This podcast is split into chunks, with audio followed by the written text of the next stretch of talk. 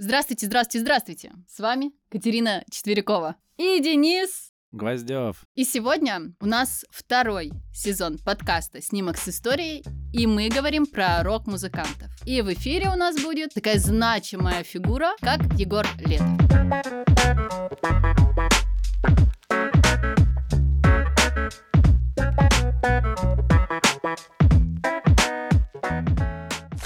Я про Егора Летова знаю, вот все идет по плану, то, что он лидер группы «Гражданская оборона», и как Слава КПСС, Аки Гнойный, записал песню «Я Егор Летов УА». Вот такие там строчки.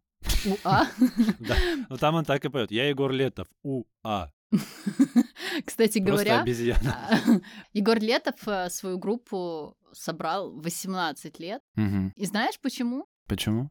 Он просто не слышал такой музыки, которой э, бы он хотел услышать. И создал свою. И создал свою. Да, и он решил, что надо делать свое, и будет все классно. Со своей прекрасной социальной и политической Блин, ну это позицией. трушно, очень трушно, на самом деле. Причем он был очень такой начитанный чувак. А ты знаешь, что вообще э, Летов не относил себя э, какой-то панк-культуре. Более того, он не пытался одеваться как панк, он э, Слушай, ну не если- следовал этому стилю. То есть ему это все, ну не то чтобы было чуждо, но и не то чтобы он хотел как-то подчеркнуть свой имидж, то, что он панк. Ну Он слушай, если он создавал музыку. группу с такой мотивацией, что я мне все, что я слышу вокруг, мне не нравится, я хочу свое, то, наверное, да, его стиль э, и в одежде, и вообще в жизни будет просто индивидуальный. и Ну да, он не был каким-то таким эпатажным человеком, который хотел подчеркнуть свою какую-то принадлежность к рок-культуре. Мгм. Он просто вот делал от души, делал это по-своему, э, Да-да. как ему это виделось и как хотелось. Но это вообще описывает всю суть э, названия даже гражданская оборона, что он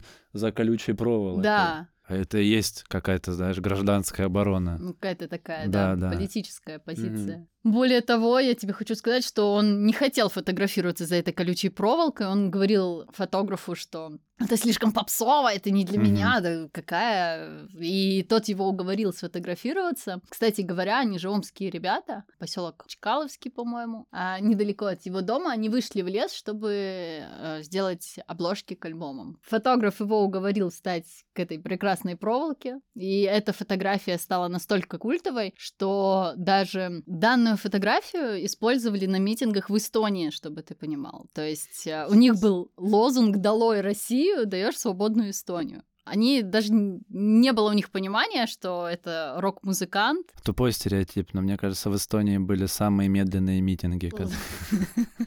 Очень медленно шли люди. И они, ну, как на митингах бывает, несли плакаты с его фотографией, якобы «Долой Россию, даешь свободную Эстонию». Как могла появиться фотография Летова в Эстонии? Есть предположения какие-нибудь на этот счет? Ну, Егор Летов — это очень яркая оппозиционная фигура. В Эстонии! Она все равно люди там, это же Прибалтика, да, считается, Ну, по да. сути, около того. Она же русскоязычная во многом. И просто, видимо, очень близко стало людям то, о чем он поет, вот что все идет по плану.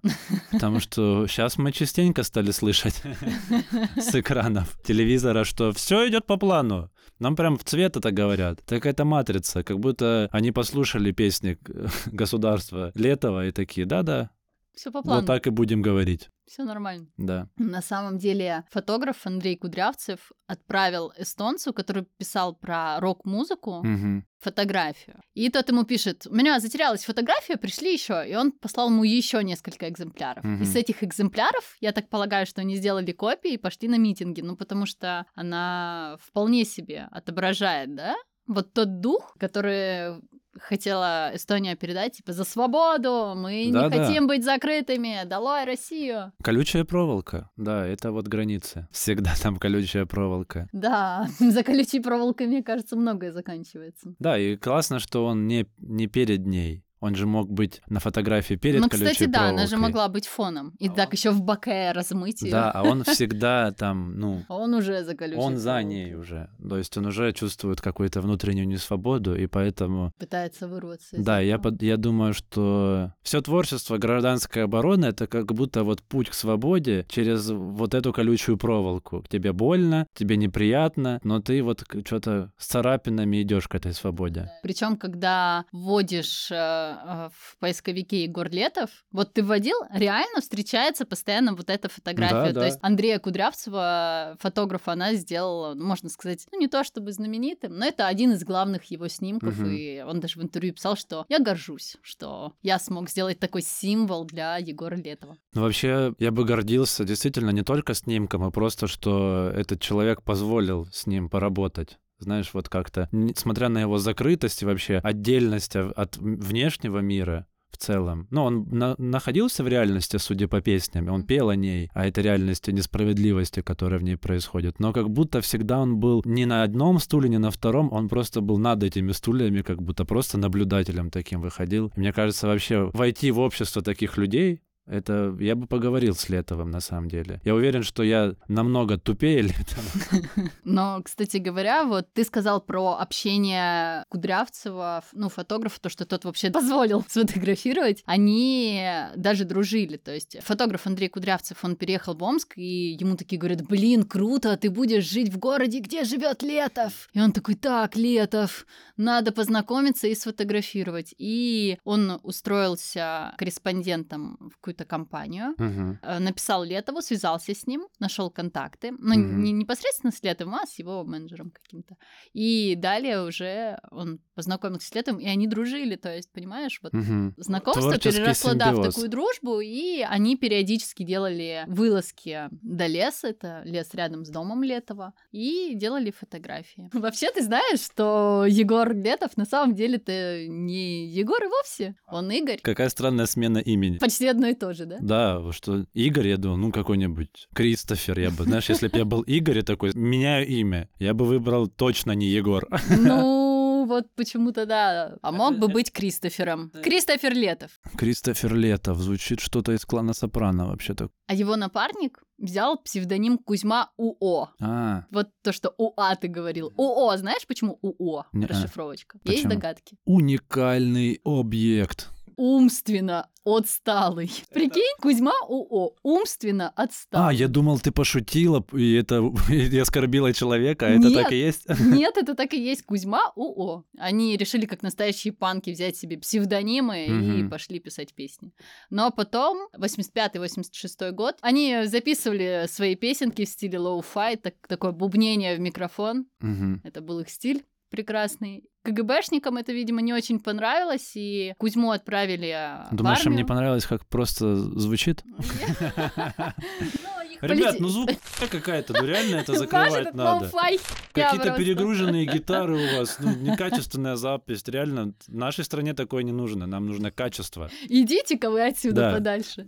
Думаешь, не из-за слов?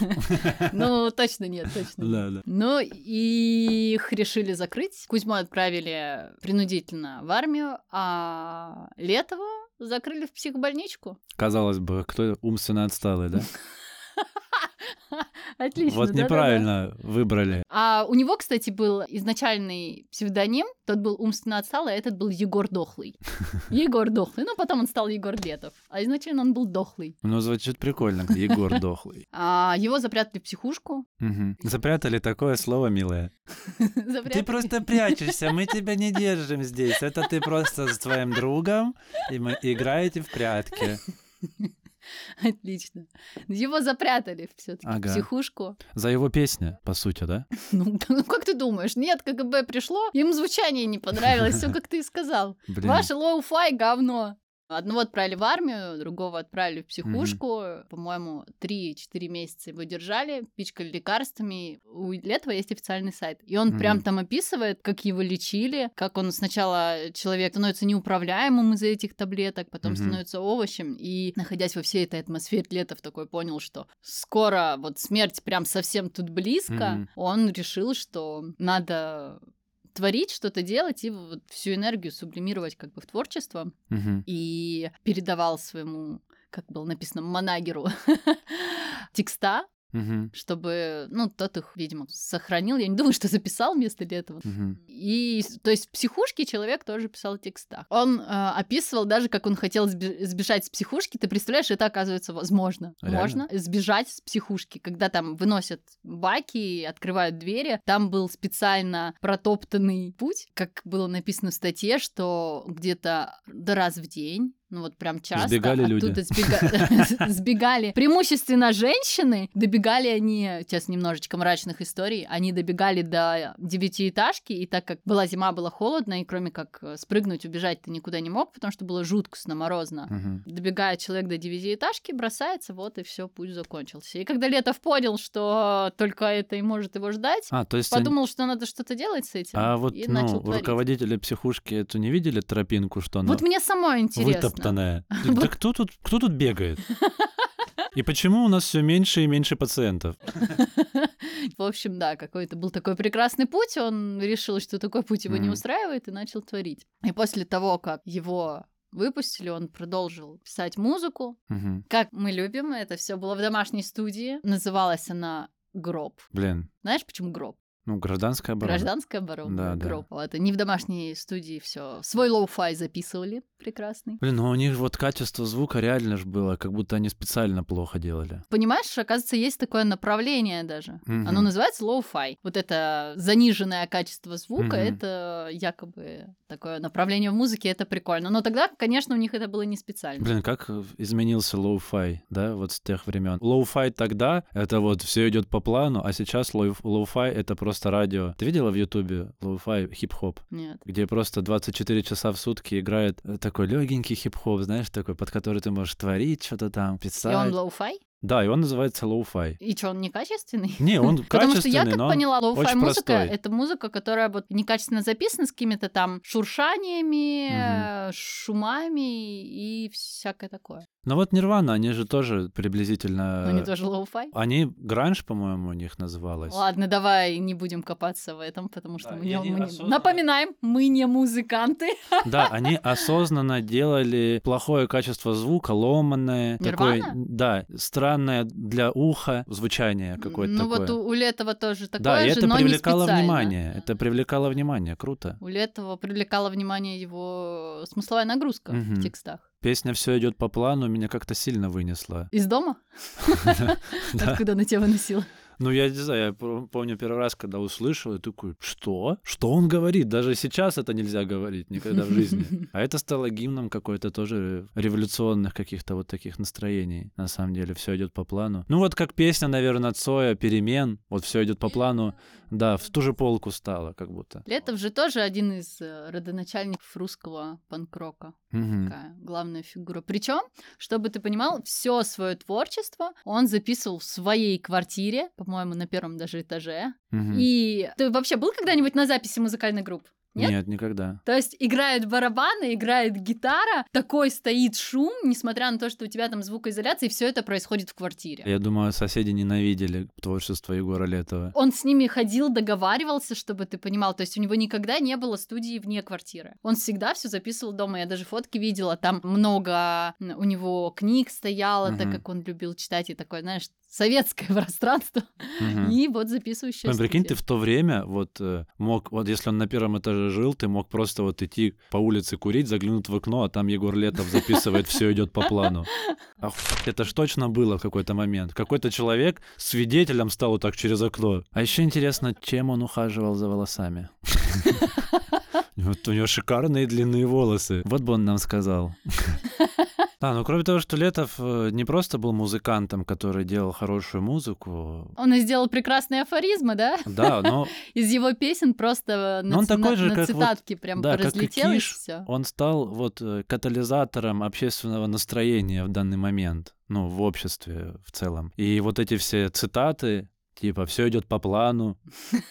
Пластмассовый мир победил. Вообще, ты не помнишь, когда это было записано? М-м. Ну, мне кажется, что это как раз про то, что, ну, в то время приходили к нам всякие блага, в то время, то есть извне, какие-то джинсы, какие-то игрушки, какие-то еще что-то. Возможно, я хуй несу. Вот я что осознал. В то же время его цитата «любит наш народ всякое Г». Да, ну, да. вы поняли. Знаешь, актуально-то по сей день.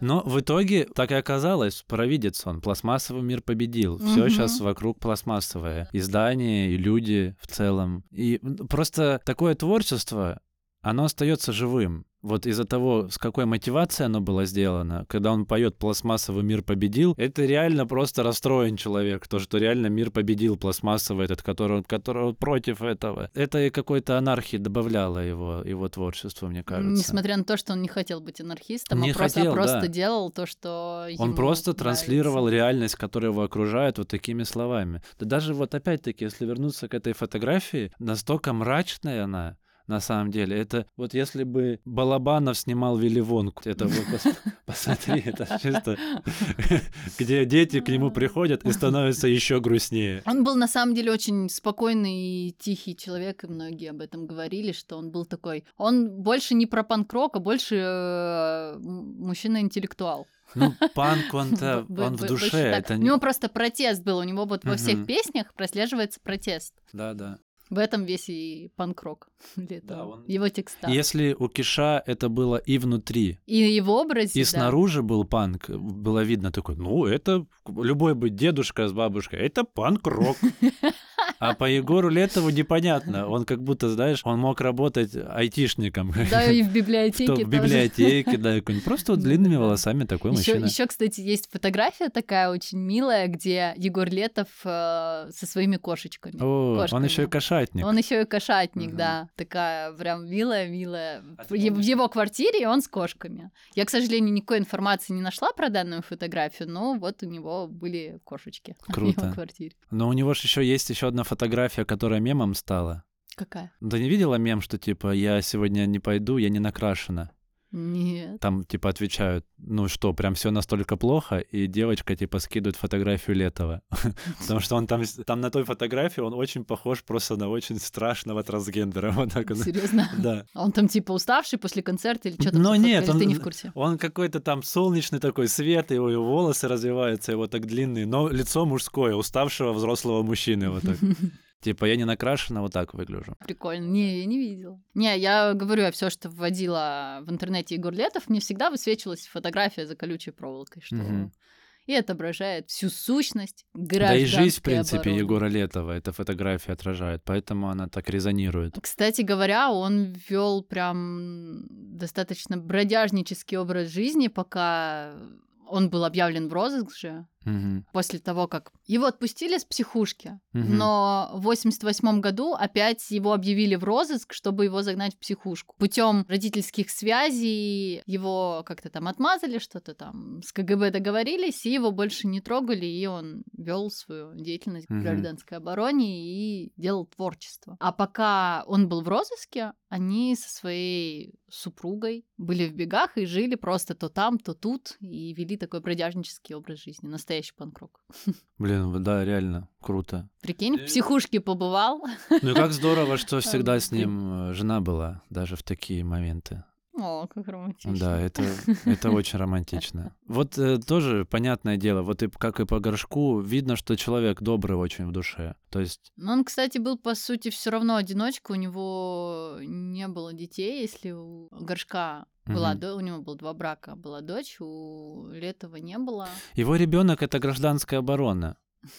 Но он был такой весь в творчестве и достаточно такой интровертный, как я поняла. Да, люди, которые просто влюблены в свое творчество в целом, в то, что они делают, им тяжело вообще что-то помимо этого любить в целом. Ну, то есть, э, Ну, это я уверен, что... глубокая философия. Ну, не ну знаю. да. Ну подожди, ты-то любишь что-то, кроме стендапа, а я люблю что-то, кроме фотографий. Но это другая любовь. Это, это абсолютно другая любовь. Ну, может быть, по себе я сужу. У человека должно быть большое сердце, чтобы вмещалось все. Ну так, э, к сожалению, реальность говорит тебе, нихуя так не должно быть.